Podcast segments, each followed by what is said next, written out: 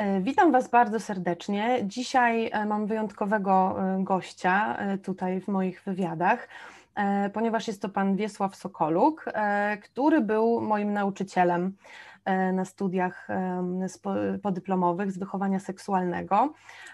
I też jakby muszę powiedzieć, że jego zajęcia były, były takimi, które jedne, które najlepiej zapamiętałam i też jedne z bardziej praktycznych, co, co było dla mnie bardzo, bardzo ważne. E, I też muszę powiedzieć na wstępie, że e, wywiad z panem Wiesławem Sokolukiem mógłby trwać godzinami i zapewniam, że godzinami byłby ciekawy, no ale nie mamy tyle czasu. Jeśli ktoś jest e, ciekawy, to jakby szerzej można poznać życie i życie zawodowe też pana Wiesława w książce Instruktaż Nadmierny, którą, którą polecam. Ja staram się z każdym gościem mieć taki jeden obszar, o którym rozmawiamy. Tutaj no jakby nie, nie udało mi się, nie mogłam się powstrzymać i wybrałam dwa. E, ale na początku chciałam zapytać, no bo to tak jest, że rzadko kto jest edukatorem seksualnym z jakiegoś takiego pierwszego wykształcenia, to raczej jest e, drugi kawałek drogi życiowej czy, czy przygody zawodowej. Chciałam zapytać, jak było u Pana, skąd się wzięła ta edukacja seksualna i też jak długo to już trwa? Trochę się czuję nieśmielony tą wyjątkowością i specjalnym potraktowaniem.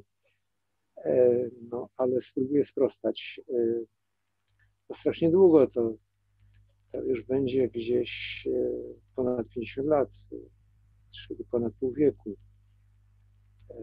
To się jakoś tak, jak sobie przejrzałem pytania i się zastanowiłem chwilę, to y, właściwie bardzo trudno jest mi odpowiedzieć, od czego to się zaczęło, bo to się tak, tak przeplatało, ponieważ z wykształcenia podstawowego jestem pedagogiem i zaczęło się właściwie na studiach y, i pewnym spiritus mowym z y, moich zainteresowań był świętej pamięci pan profesor Jaczewski, e, który mnie jakoś tam właśnie zainspirował. No ale to było tak, że on tak zapalił ląd, ale jeszcze nie doszło do ładunku. E, I potem, kiedy e, po studiach, ponieważ się specjalizowałem w pedagogice dzieci królewnych chorych, a dokładnie pisałem pracę z problemów psychiatrii dziecięco-młodzieżowej i, i takiego miejsca pedagoga w, w, tym systemie, no to e, po studiach pracowałem w zamkniętej psychiatrii, no i na naszym oddziale no, pojawiały się różnego rodzaju problemy związane z seksualnością naszych pacjentów, wychowanków, trudno powiedzieć, to jedno i drugie. Gdzieś tam zastanawiałem się, jak wyjść temu naprzeciw, e, tym bardziej, że były to problemy dość specyficzne, no bo to była w ogóle dość specyficzna grupa. No i to był taki początek, e, gdzie zacząłem się tym po prostu interesować.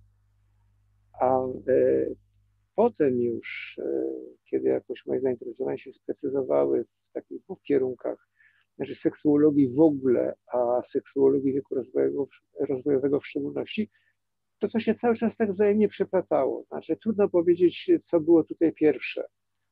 Mm, bo coś się tak działo po prostu zwyczajnie. I, i, I potem już kolejne tam, jak to się mówi kolokwialnie, dokształty, mm, już e, wybór kierunku, konkretnie działalności praktycznej, zawodowej, no to tak się to wszystko fokusowało wokół, wokół seksuologii, a trochę właśnie y, nie wyobrażałem sobie, specjalność seksuologiczna to jest seksuologia kliniczna, to nie wyobrażałem sobie seksuologii klinicznej równocześnie bez seksuologii wieku rozwojowego, czyli bez tego posagu rozwojowego, który młodzi ludzie wnoszą w swoje dorosłe życie no i które wnoszą też swoje pierwsze doświadczenia e, seksualne, w szerokim tego słowa znaczeniu oczywiście, bo mam tam na myśli zarówno emocjonalny aspekt seksualności, jak i, jak i popędowy. E, także e, nie potrafiłbym tego, nie potrafiłbym tego rozdzielić. Też potem praktyka zawodowa również równolegle szła zawsze w kierunku i pracy z młodymi ludźmi klinicznej, i pracy dydaktycznej, początkowo przede wszystkim z młodymi ludźmi, a potem już w ogóle z też dorosłymi i z osobami z tak zwanej branży człowiek. No i równocześnie z pracą kliniczną, to tak się bez przerwy uzupełniało i z perspektywy czasu w tej chwili raczej no, z podsumowania już rozdziału zawód mojego życia, no to widzę, że to, to miało sens, że to się e, rzeczywiście wzajemnie układało, e, jakoś tam komplementarne było, prawda? I, i, i wzajemnie uzupełniało. Znaczy, można powiedzieć, zarówno ten obszar seksuologii wieku rozwojowego, jak i seksuologii klinicznej, e, one się w gruncie rzeczy wzajemnie uzupełniały i też były źródłem pewnej inspiracji jedna dla drugich. Tak by to można w skrócie powiedzieć mniej więcej. Okej. Okay. To chciałam e, teraz zdradzić ten pierwszy obszar e, Pana pracy zawodowej. Było ich wiele, który, o który chciałam zapytać e, dokładniej. Chodzi o pracę, jak Pan to mówi, wędrownego seksuologa. Myślę, że wiele osób, które nas będą oglądać, pierwszy raz słyszą o czymś takim, że można być wędrownym seksuologiem. Dlatego, dlatego właśnie chciałam o to zapytać. No właśnie, jak, jak się jest takim wędrownym seksuologiem? Co, co się robi? Gdzie się jeździ? Z kim się, z kim się spotyka? Kto, kto to organizuje? I, I tak sobie wyobrażam, że teraz takie rzeczy byśmy reklamowali w internecie, ale Pan też jeździł y, jeszcze w czasach przedinternetowych, więc tak. zastanawiałam się, czy to się wiesza plakat? Co na takim plakacie jest? Może Pan o tym więcej opowiedzieć? E, znaczy, może zacznijmy od początku, skąd się wziął wędrowny seksuolog. E, w historii pedagogiki wiadomo, że kiedyś byli tak zwani wędrowni bakałarzy, czyli tacy wędrowni nauczyciele, którzy sobie wędrowali po, po, po swoim świecie, często, że tak powiem, na dość dużej przestrzeni i e, spotykali się tam z różnymi ludźmi na miejscu e, i uczyli ich. E, no I oczywiście, ponieważ właśnie nie było tego, co dzisiaj nazywamy publikatorami, czyli mówiąc inaczej, nie było takiej sieci informacyjnej, no, miał też dobrą stronę oczywiście. No więc oni byli bardzo tacy, no, oczekiwani i szanowani, ponieważ no, to byli tacy ludzie, o których można się było różnych rzeczy dowiedzieć, tak zwani bywali w świecie, więc różnego rodzaju nowinki tam przynosili. E, no i ponieważ e, od początku e, tak się jakoś ułożyło, że dość dużo zacząłem jeździć po Polsce, o czym za chwilę, tak jak pani pytała, więc kiedyś tam w jakiejś rozmowie, no właśnie nawiąza, nawiązując do wędrownych bakarzy, powiedziałem, no ja właściwie to jest takim wędrownym seksuologiem. Oczywiście mam swoje stałe miejsce pracy i, i, i w nim przebywam, ale też wyruszam w świat, znaczy w Polskę wtedy i spotykam się z różnymi ludźmi. Natomiast y, na pytanie, skąd oni wiedzieli, jest mi naprawdę bardzo trudno odpowiedzieć ale to prawdopodobnie było tak, że e, no na przykład na jakimś spotkaniu, czy kursie, czy jeszcze oczywiście mówimy o działalności Towarzystwa Rozwoju Rodziny mm, ówczesnego, które organizowało e, w różnych miejscach szereg takich spotkań z różnymi właśnie z ginekologami, z, z e, terapeutami rodzinnymi, więc to się właściwie chyba zaczęło właśnie przez Towarzystwo Rozwoju Rodziny, które organizowało na swoim terenie takie spotkania, a potem no to tak zwana agencja JPDP, czyli jedna pani, drugiej pani, e, no to tak się mówi, a wiesz, ja tam byłam na takim kursie, tam taki facet był, no tam dość dorzecznie gadał, to może byśmy na przykład u nas zrobili takie spotkanie, spotkali się i tak dalej, i tak dalej. Natomiast potem po tej aferze z podręcznikiem, no to z kolei to było tak, no, że, że każdy chciał zobaczyć tą małpę, prawda, którą tam na odstrzał wystawili, e, więc, e, a oczywiście nadal Towarzystwo Rozwoju Rodziny organizowało te spotkania. Zresztą tu muszę powiedzieć, że w swoim rozwoju zawodowym ogromnie dużo zawdzięczam e, Towarzystwu Rozwoju Rodziny. Mm, I tak, tak, to, tak to się zaczęło. No i potem już potem już tak było, no, stacje kolejowe, rozkłady jazdy, różne miejsca i to były bardzo różne środowiska. E, począwszy, jeśli chodzi o młodzież, od e, właśnie młodych ludzi w szkołach, w placówkach wychowawczych, no, szczególny rozdział, jak pewnie pani sobie tak książeczkę przeczytała, to były licea pielęgniarskie, czyli tak zwane medyki. E, to też fascynujący rozdział. E, no do tego były hotele robotnicze, jakieś akademiki na przedmieściach, no po prostu e, no cały przekrój środowiskowy, jaki wtedy mógł być. No, nawet pamiętam było tak, że siedziałem w hali fabrycznej na maszynie jak Majakowski i, i rozmawiałem z robotnikami. Także to było w sumie niezwykłe doświadczenie. I jak pani powiedziała o internecie, to sobie pomyślałem, no właśnie, no przecież nie było internetu, a mimo to jakoś ludzie się porozumiewali i, i dawali sobie sygnał, że nie wiem, no powiem tak trochę zrozumiale, no, że warto się z tym facetem spotkać, prawda? Znaczy, bo naprawdę warto czy nie, tego nie wiem, natomiast no w każdym razie tak to ludzie sobie przekazywali, więc tak to było. No i stąd, ponieważ y, zataczam koło do samego początku, ponieważ to były bardzo różne środowiska, bardzo różne miejsca Polski, no, począwszy od wielkich miast, prawda, dużych środowisk akademickich, a właściwie skończywszy na jakichś internatach, w małych powiatowych miasteczkach, w żadnych zespołach szkół i tak dalej, i tak dalej. Więc to y, było niezwykłe doświadczenie i, i to tym bardziej no, właściwie e, poniekąd uzasadniało tytuł wędrownego seksuologa. E, a czy mogę zapytać właśnie jak... Aha, przepraszam. Tak, bardzo proszę. Nie chciałam właśnie dopytać nie, o to, jak, jak wyglądały takie spotkania, o czym, o czym one były, o co, o co ludzie pytali. Jeszcze jedna dygresja, a raczej nawiązując do poprzedniej wypowiedzi. Oczywiście potem, kiedy prowadziłem poradnictwo w gazetach, to było jestem takie pismo PCK, bardzo fajne i, i na przełaj, to też niezwykła przygoda była, to również tą drogą byłem zapraszany no, jako autor, prawda, czy współpracownik danego pisma. I ten schemat tych spotkań był bardzo podobny. Hmm, nawiasem mówiąc, tu się coś zmieniło w tej chwili, ponieważ te osoby, z którymi się spotykałem, one były naprawdę ciekawe. I po takim przełamaniu pierwszych oporów, nie wiem, pan z Warszawy przyjechał i tak dalej, czyli po nawiązaniu kontaktu z tymi osobami i e, często oni sobie przygotowali listę problemów, o których by chcieli, dokładnie była to lista pytań. To potem rozmawialiśmy po prostu o życiu. Czyli to zaczęło wykraczać poza y, y, sam problem wąskim tego słowa, słowa znaczenie seksualne, o życiu, no.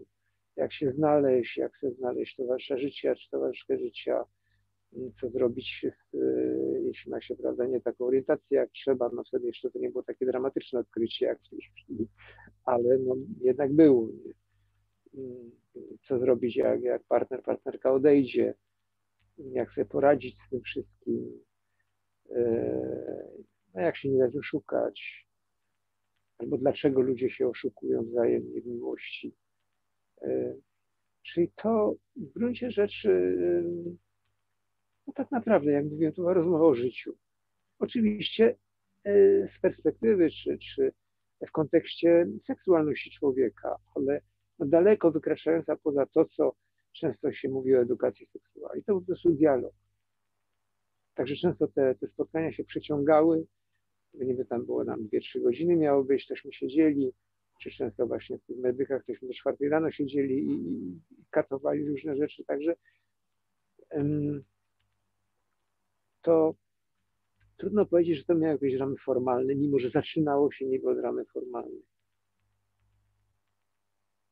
E, I to było rzeczywiście niezwykłe doświadczenie. I w zasadzie być może to jest związane z wiekiem, ale ono zaczęło zamierać właśnie w momencie, kiedy kiedy wkroczył internet, maile,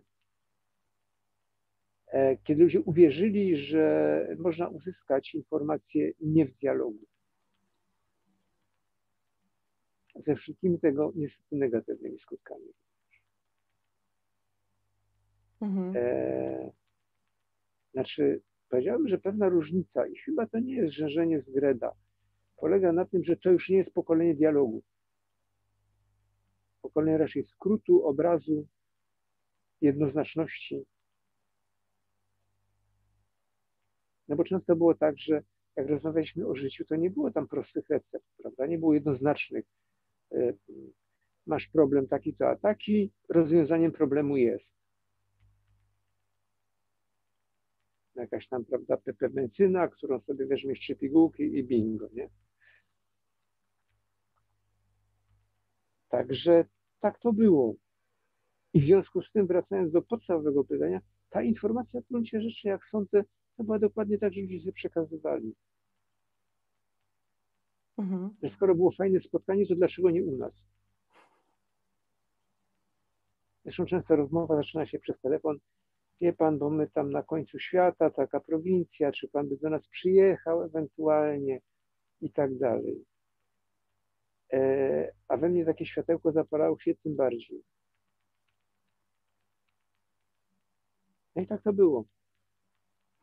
Wiem, Natomiast że... oczywiście byli często też przy okazji dorośli, na przykład nauczyciele, kiedy to było w szkołach, że prosili, żeby na przykład między nimi jeszcze takie spotkanie i powiedzieć na przykład e, nie tyle o czym młodzież rozmawiała, to też było bardzo fajne, że oni nie żądali, żebym ja powtarzał, tylko czy są jakieś wnioski, czy chciałbym się podzielić czymś, co oni mogliby zrobić.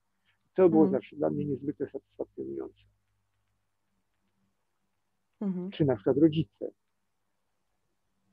Takie spotkanie po tym, jak mnie właśnie tam flekowali po, po, po tym podręczniku. Miałem taką grupę na Śląsku, moją ukochaną licealną, cośmy się dwa razy w roku spotykali zawsze. I oni byli już przed maturą, a jednak przyszli i była matka jednej z osób, która też chciała zobaczyć tego głosiciela. Podeszła do mnie po tym spotkaniu i powiedziała, proszę pana, to wszystko jest święta prawda, co pan mówił tym młodym ludziom, ale ja się z tym nie mogę zgodzić.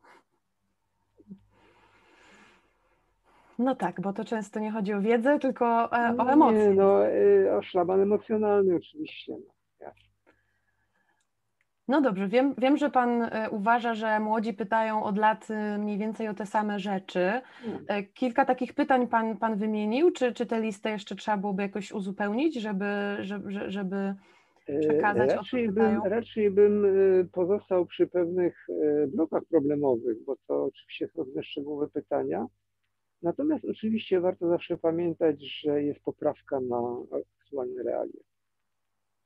Czyli na przykład już moje ostatnie spotkania z młodzieżą, jeśli były, to często to była weryfikacja właśnie informacji uzyskanych z netu. Ale rzecz dotyczyła podobnych problemów. Mhm. Czyli można by sobie to ująć, to jest generalnie sprawy związane z dojrzewaniem, co się dzieje co jest normalne, co nie, czy tak powinno być, etc. Drugi blok to są pytania związane z wkraczaniem w obszar e, aktywności seksualnej, znów szeroko rozumianej, zarówno w aspekcie emocjonalnym i, e, i popędowym. E, to są pytania oczywiście o problem normy takich zachowań seksualnych. To są cały blok problemów związanych, jakbyśmy szerzej powiedzieć, z odpowiedzialnym macierzyństwem, a dokładnie odpowiedzialnym rodzicielstwem, bo tu jest pewna pułapka. Oczywiście pytania o ekstrema seksualny, czyli tak zwaną patologię seksualną. No i takie różne pytania, że tak powiem, o ciekawostki i dziwności. Natomiast oczywiście często, jeśli tak jak Pani pamięta, podzielimy te pytania z kolei ze względu nie na temat, tylko ze względu na motywację, no to oczywiście często były to problemy, e, pytania, które sygnalizowały e, istnienie problemu konkretnego. I często to się w gruncie rzeczy mniej lub bardziej szczęśliwie kończyło zaproszeniem do porady. Żeby już tam sobie, że tak powiem, czy jakby taką dekonspiracją tej osoby, jeśli to nie było oczywiście bezpośrednim tym. I też było bardzo ciekawe, że wtedy, kiedy nawet była lista pytań przygotowana, to jak e, ta grupa, z którą miałem zajęcia, no jakoś widocznie, nie wiem, poczuła, że, że może mi dać kredyt zaufania, to już bez cenzury pytałam. Włącznie nawet z sygnalizacją osobistych problemów. Na te zajmy, o których koledzy i koleżanki również wiedzieli. Im bliżej e, aktualnych, znaczy aktualnych czasów, polszczyzna podła, im bliżej dzisiejszych czasów, to y, coraz mniej jest tego i coraz mniej jest, znaczy można powiedzieć, że poziom zaufania w tych grupach jest bardzo niski. I taki niepokój, że, że, że zostanę zdekonspirowany, coraz większy. Mhm. Czyli w gruncie rzeczy takie nawiązanie pewnego dialogu, co zawsze było dla mnie niezwykle ważne, no było bardzo trudne, no powiedzmy to często niemożliwe. I to taka była i to była taka bardzo wyraźna różnica, która się zaczęła pojawiać. No, dokąd jeszcze, że tak powiem, miałem parę do tego, żeby się spotykać z młodymi ludźmi, no bo już w moim wieku to nie jest estetyczne, prawda? Taki facet jak ja to dla nich nie żyje w zasadzie już od dłuższego czasu. Czy taki dąbie się pojawia. Natomiast taki archetyp mędrca, tak starego, co to rozumy już tam różne i można z niego uszczknąć nieco, to, to już nie funkcjonuje przecież, prawda? Generalnie trzeba mieć 23 lata i kompetencje 80-latka. Mam nadzieję, że jest też e, miejsce dla trochę starszych osób, bo 23 już e, nie mam, a zamierzam jeszcze popracować. E, ale chciałam Pana nie, zapytać. Broń Boże, Aha. nie chcę wlewać żadnych jadów i wątpienia w Pani niewinne serce. Chciałam zapytać o ten drugi obszar Pana pracy i tutaj znowu chciałam się cofnąć do tych czasów już właśnie też sprzed internetu, bo chciałam zapytać o poradnictwo listowe, znaczy o odpowiadanie na listy. Mhm. E, to też jest taki kawałek, który, który może być trudno zrozumieć współczesnym młodym ludziom. No bo są teraz y, takie organizacje, do których można napisać maila i jakby z problemem, z pytaniem i one odpowiadają, ale jak pan, pan mówi, list jest czymś innym. Ja jeszcze w początkach swojej młodości pisałam listy, więc też, też mam takie poczucie, że to jest coś innego. I pan odpowiadał na listy z tego, co właśnie y, przeczytałam w książce, tak jakby w ramach działalności właśnie poradni młodzieżowej w Towarzystwie Rozwoju Rodziny i później w ramach pracy właśnie w czasopiśmie na przełaj, o którym też Pan wspomniał. E, I, e, no i właśnie chciałam zapytać, e, czy to się różni, odpisywanie od odpowiadania i w ogóle skąd Pan wiedział, jak to robić? Czy, czy ktoś Pana tego, nie wiem, uczył? Tu jeszcze w tle mamy telefon zaufania młodzieżowy, czyli jeszcze jakby inny rodzaj poradnictwa. Zresztą nawiasem mówiąc, telefon, który funkcjonuje do dzisiaj. Zacznę od pewnej anegdoty. Znaczy anegdoty, no, anegdotycznej sytuacji. Otóż y, kiedyś na przerwie w zajęciach na studium podyplomowym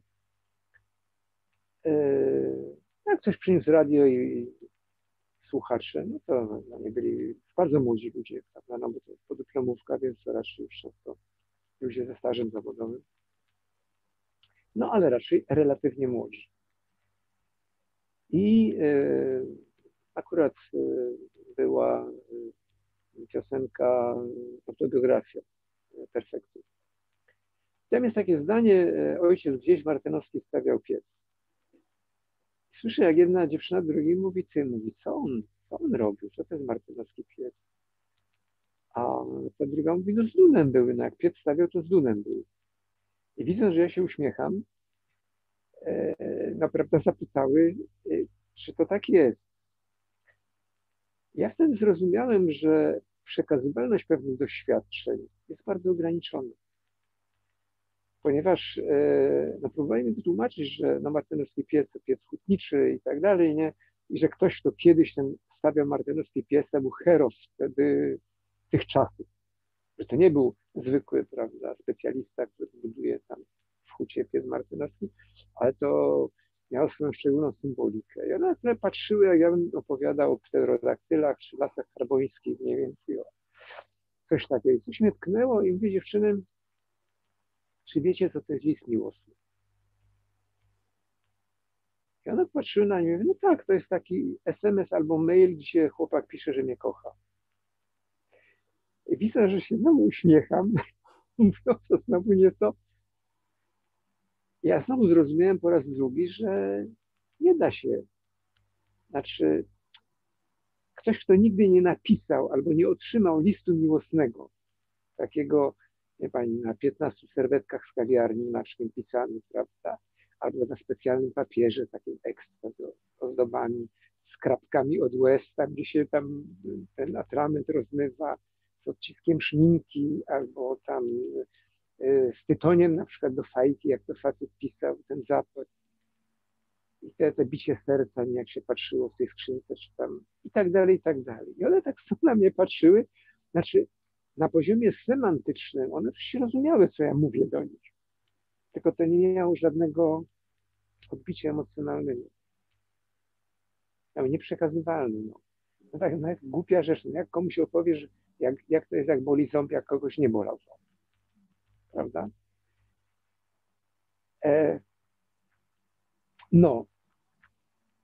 I to by była trochę odpowiedź na, na, tą, na tę różnicę, że niezależnie od tego, że rzeczywiście przy liście nie ma się przecież bezpośredniego kontaktu z tą osobą, ale jest coś w duchu tego listu. To jest kwestia pisma, e, charakteru pisma, stylistyki. No czasami pomyślałem sobie, że gdybym polonistom przeczytał te listy, czy pokazał, to by samobójstwa popełniali masowo. E, ale to było coś bardzo indywidualnego. Znaczy często gdzieś mogłem sobie wyobrazić tę osobę, chociaż trochę. E, I w gruncie rzeczy odpowiadając, no znów wrócę do tego niemodnego słowa, miałem poczucie dialogu, że ja odpowiadam na coś bardzo konkretnego, co ta osoba napisała. E, nawet jak czegoś nie rozumiem, to mogę zapytać i tak dalej. Bo list w gruncie rzeczy jest tego rodzaju komunikatem, który nie wymaga przy tworzeniu tego komunikatu użycia skrótu, e, cenzury, jeśli to jest list pisany z problemem, e, z prośbą o pomoc. E, ten typ komunikacji, jakim jest mail, często nawet nie do końca świadomie, ale narzuca te ograniczenia. Też chociażby nie mam tam swojego charakteru pisma. Znaczy on jest, powiedziałbym, w dużej mierze, może się mylę oczywiście, ale dla mnie on jest w dużej mierze odindywidualizowany. To szalenie utrudnia e, kontakt. No, taki kochany list zresztą. E, mieliśmy zawsze taki cytat miesiąca, oczywiście e, myśmy sobie tam często uśmiechali się, na, ale, ale to nie tak, żebyśmy się śmiali z tej osoby. Natomiast jak była to pewna osobliwość, pamiętam taki list takiej e, dziewczyny, chyba cztery kartki papieru kancelaryjnego, czyli A4 i, i to była historia jej miłości, która była na terasie Warszawa Wileńska Tłuszcz. Cały czas. I to było w stylu takiego pamiętnika, że tego dnia to Henio tam uśmiechnął się do niej, a tego dnia to się drzwi zamknęły i, i Henio nie zdążył, a tu żeśmy na pomoście y, z Heniem palili papierosy i w tym stylu cały czas taki komunikat i tu mi serce biło, a tu jak się drzwi zamknęły, to się mało nie popłakałam, a tu Henio nie było, więc się martwiłem, że jest chory i, i cały czas te, te cztery strony i na koniec było takie do nas już taki ten nie myślcie, kochani, że była to miłość przelotowa. W kontekście, owszem, no, można powiedzieć, naiwne, prawda, czy, czy coś bardzo konkretnego. No właśnie, nie była to miłość przelotowa. E, w mailu tego się nie zrobi. Mhm. Więc to by była ta różnica. Teraz wracając do pytania, e, E, metodą prób i błędów. Ponieważ w gruncie rzeczy, no ja jestem jeszcze z pokolenia pisania listów, gdzie na przykład no, telefony były drogie, jeszcze nie było automatów międzymiastowych często, no to w zasadzie się korespondencyjnie utrzymywało kontakty z bliskimi osobami. Więc no była cała, nawet pamiętam jak nasza polonistka, zwykle, że tak powiem, mądra osoba o wielkiej kulturze umysłowej mówiła nam o tak zwanej sztuce epistolarnej, czyli o sztuce pisania listów. I żeśmy nawet to ćwiczyli mniej lub bardziej e, tak z mniejszym lub większym rezultatem.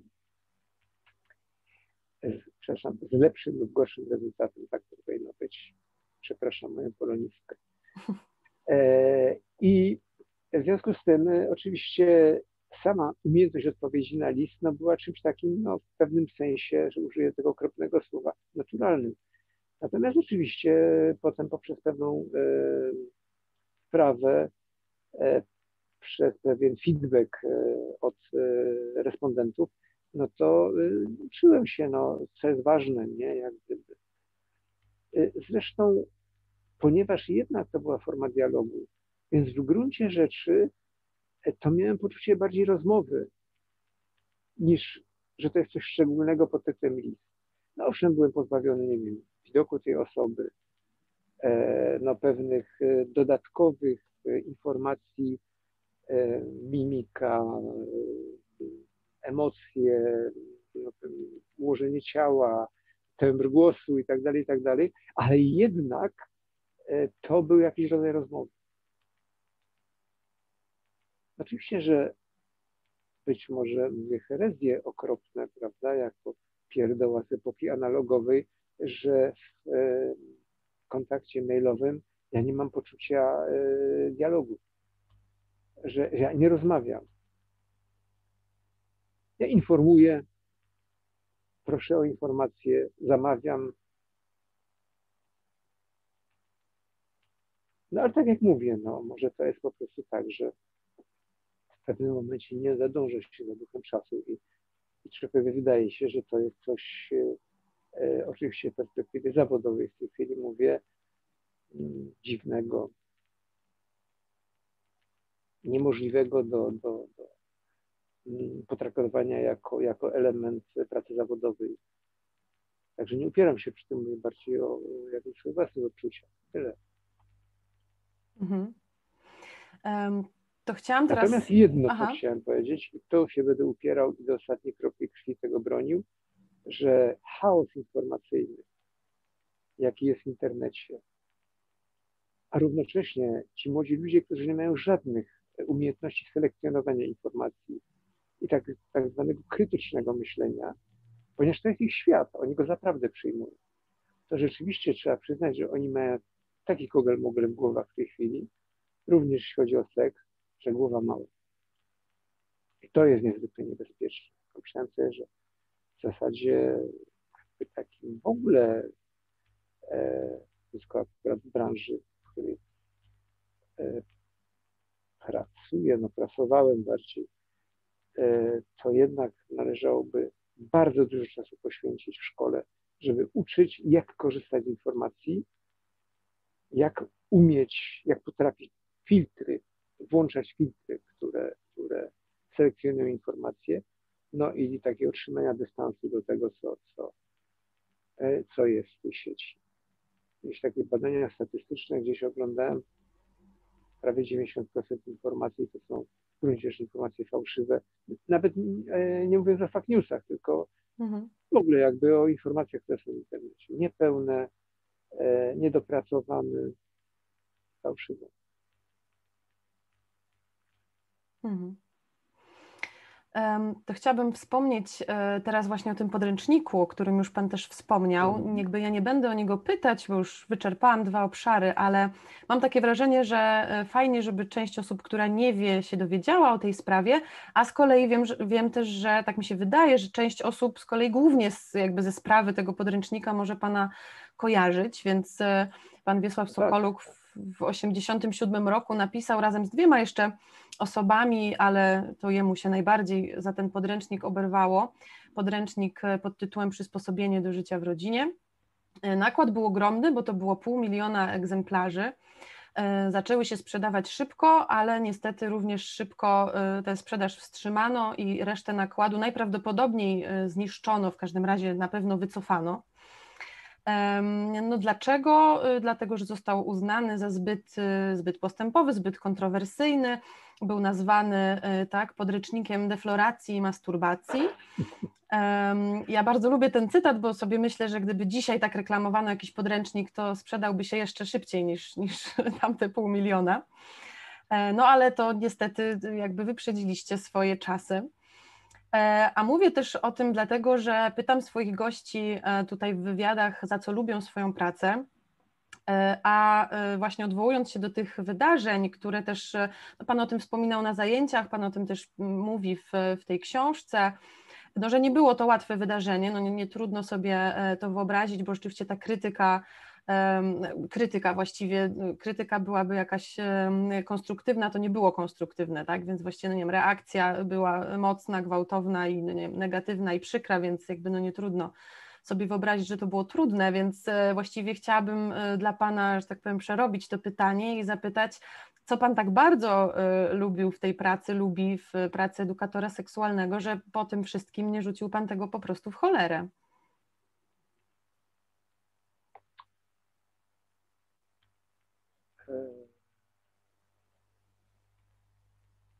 Myślę, że bardzo trudne pytanie, ponieważ to jest tak, że zacznę od tego, że ostatnią rzeczą, na której by mi zależało, to na reklamie. Ja nie jestem człowiek komercyjny. I to nie jest tak, że zaistnieć za wszelką cenę, nie? Czy, czy dobrze mówią, czy źle. E... Jest na pewno kilka powodów. Znaczy, zacznę od tych, e... można być pragmatyczny. No, przepraszam, dlaczego miałbym porzucić twój zawód, a jak powiedziałem na wstępie, traktuję to integralnie, no, specjalizację seksuologiczną i w tym e, zawód, e, znaczy zawód, działalność edukacyjną. Dlaczego miałbym, że tak powiem, porzucać swój zawód z powodu jakiejś, że tak powiem, kilkudziesięciu tysięcy ludzi, którzy nie są w stanie przyjąć, że seksuologia jest działem, jest, no nie działem, ale że seksuologia jest dyscypliną naukową. Bądź co bądź no, interdyscyplinarną, ale jest dyscypliną naukową. I że istnieją pewne fakty, które trudno zaprzeczyć. No. Możemy nie zaprzeczyć, ale istnieją, no, chociażby to, że ludzie młodzi dojrzewają i wkraczają w obszar doświadczeń seksualnych czym chcemy, czy nie, to jest po prostu fakt. Gdyby spojrzeli na e, badania nad seksualnością młodzieży, a mają one no już ponad 100 lat w Polsce tradycję, no to by zauważyli jedną rzecz, e, no niezależnie od pewnych trudności metodologicznych, znaczy porównywania badań, które były robione innymi metodami, że między 15 a 20 rokiem życia mniej więcej 3 e, czwarte, ponad 3 czwarte mm, e, młodych mężczyzn i ponad połowa kobiet będzie po inicjacji seksualnej. Oczywiście, jak często o tym mówię rodzicom, to widzę nad ich głową taką chmurkę pod tytułem to nie będzie moje dziecko. No więc właśnie, więc niby dlaczego z tego powodu miałbym porzucać swój zawód i uczyć się nowego w sile wieku. To był jeden powód. Drugi powód, a dlaczego miałbym dawać satysfakcję? Moja mamusia zawsze mi mówiła, wiesz, jak cię będą nawet w ziemię wdeptywać, to jeszcze spróbuj ugryźć kostkę.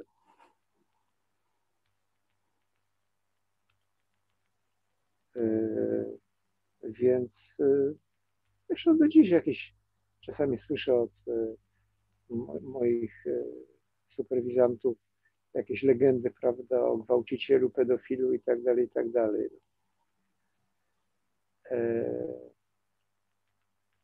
No więc tym bardziej niech nie śpią spokojnie. E, trzeci powód to jest e, no może to zabrzmi zbyt szlachetnie, ale taka jest prawda, no przepraszam. nie wolno porzucać pewnych ideałów, bo człowiek inaczej umiera wtedy natychmiast, nie? Czy pewnych, nie wiem, założeń życiowych ważnych, o których słuszności jest się przekonany. No co prawda nie wiedziałem, że pod koniec życia stanie się przestępcą w ogóle.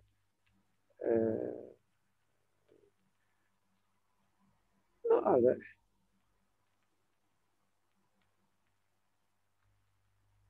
nie takie dysonanse poznawcze ludzie musieli przeżyć.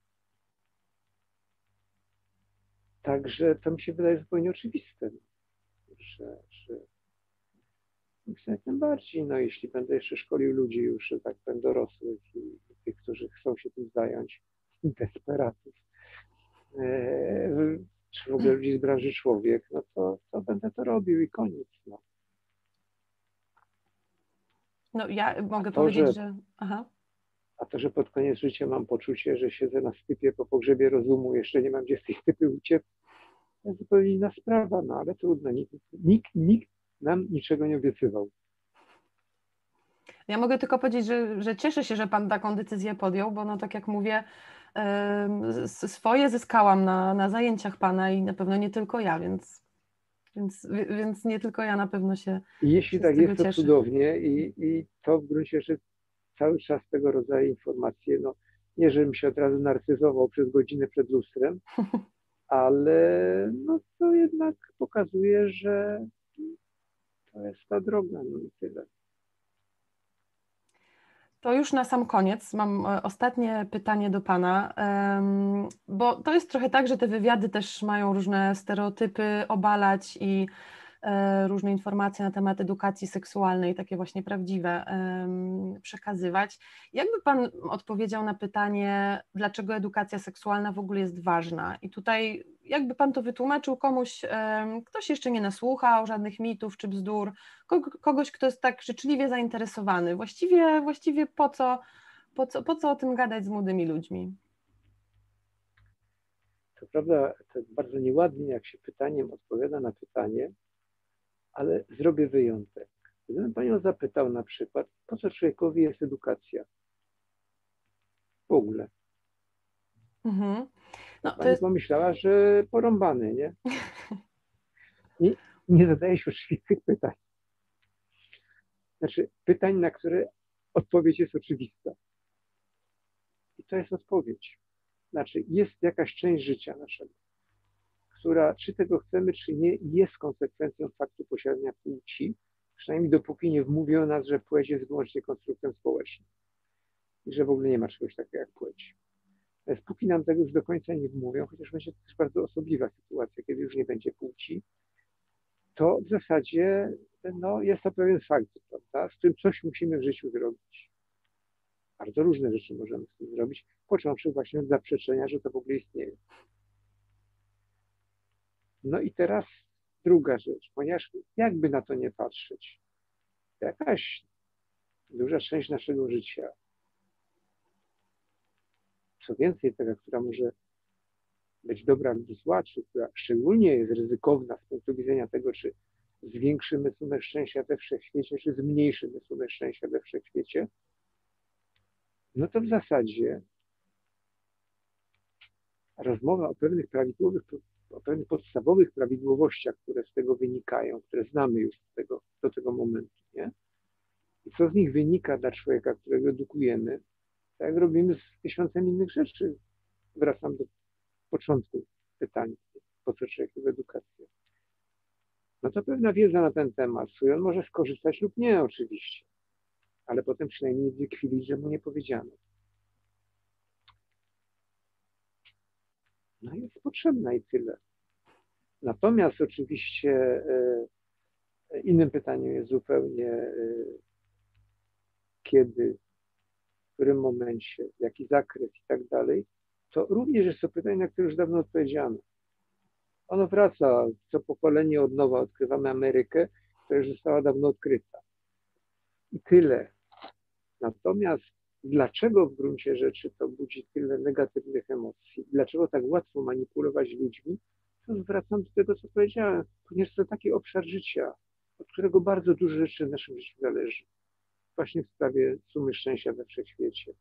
W związku z czym bardzo łatwo jest igrać na emocjach, które temu towarzyszą, manipulować ludźmi. Zawsze się śmieję, że taką marksistowską definicją władzy to było, była taka, że władzę ma ten, kto e, posiada środki produkcji. Taka poprawka informatyczna do tego byłaby taka, że władzę posiada ten, kto steruje informacją. E, poprawka psychologiczna byłaby taka, że władzę ma ten, kto steruje lękiem. A seksuologiczna, że władzę ma ten, kto steruje życiem seksualnym.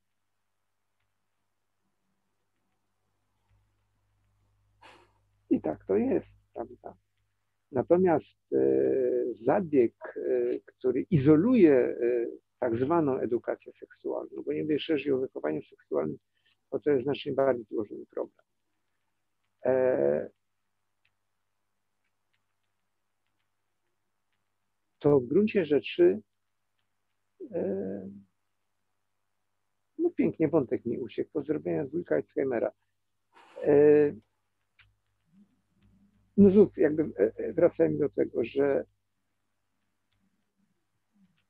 można powiedzieć, wiedza o, o seksualnym człowieka jest dokładnie takim samym kawałkiem wiedzy jak każda inna. I często taki argument, że to jest intymne. Intymne jest moje doświadczenie. Intymne jest to, co ja z tym zrobię, a nie prawidłowości, które tym rządzą i ewentualne wnioski, co z tego dla mnie może wynikać jako e, osoby. Teraz trzeba koniecznie jeszcze mówić osoby ludzkie, jakby istniały inne osoby. Także tak bym to ujął po prostu i tyle. Mhm. O. No to cóż, jakby mogę mieć nadzieję. że ostatnia kromka życia zawodowego jest gorzka, no to trudno, nikt nic nie obiecywał, jak mówiłem. E, no cóż, ja mogę tylko powiedzieć, że staram się, jakby nie wiem, swoją działalnością, też tymi wywiadami trochę zmieniać tą, e, to otoczenie i, i to, co się o edukacji seksualnej mówi. Chciałabym bardzo, żeby dla coraz większej ilości osób e, to było oczywiste, czy znaczy to było to pytanie, po co edukacja seksualna było absurdalne, tak? I jakby oczywiste. Nie, ono nie było absurdalne. Ono wynika dokładnie z tego, o czym Pani mówiłem, z takiego celowego wydzielenia e, edukacji seksualnej z procesu edukacyjnego w ogóle. Mhm. To jest nie od rzeczy zrobione. Mhm. Także to jest, można powiedzieć, że tego rodzaju pytanie jest poniekąd no, takim pokłosiem właśnie tego zabiegu. I warto ludziom pokazywać, że to, to nie jest tak. Mhm. Że nie możemy się dać manipulować. No to może ja po... postawimy dokładnie sprawę, tak jak pani zadałem pytanie, nie? Po co mhm. w ogóle się edukacja, prawda? No tak. To może po prostu, żeby było tak, że odpowiedź na to pytanie będzie dla ludzi, dla coraz większej Dokładnie. ilości osób tak, tak. po prostu będzie oczywista. No więc chciałabym i mam nadzieję, że, że te wywiady też się do tego e, przyczynią. E, chciałabym Panu bardzo, bardzo podziękować za, za zgodę i za udział e, w tym wywiadzie. E, bo właściwie jest to dla mnie zaszczyt, że, że Pan się zgodził i że mogłam tutaj. Ja nie wierzę, że są dwa powody. Y, Pierwszy Zna, to jest znam jeden. Wiadomy. Pierwszy to jest Pani wiadomy, prawda? Tak. Osobisty, dla kogo to zrobiłem, a drugie właśnie dlatego, że Pani się tym zajmuje i właśnie dlatego, że mieliśmy szczęście się spotkać, prawda? Właśnie na ścieżce edukacyjnej. Tak. Także życzę powodzenia. Dziękuję bardzo. I wszystkim oglądaczom też dziękuję pięknie za uwagę.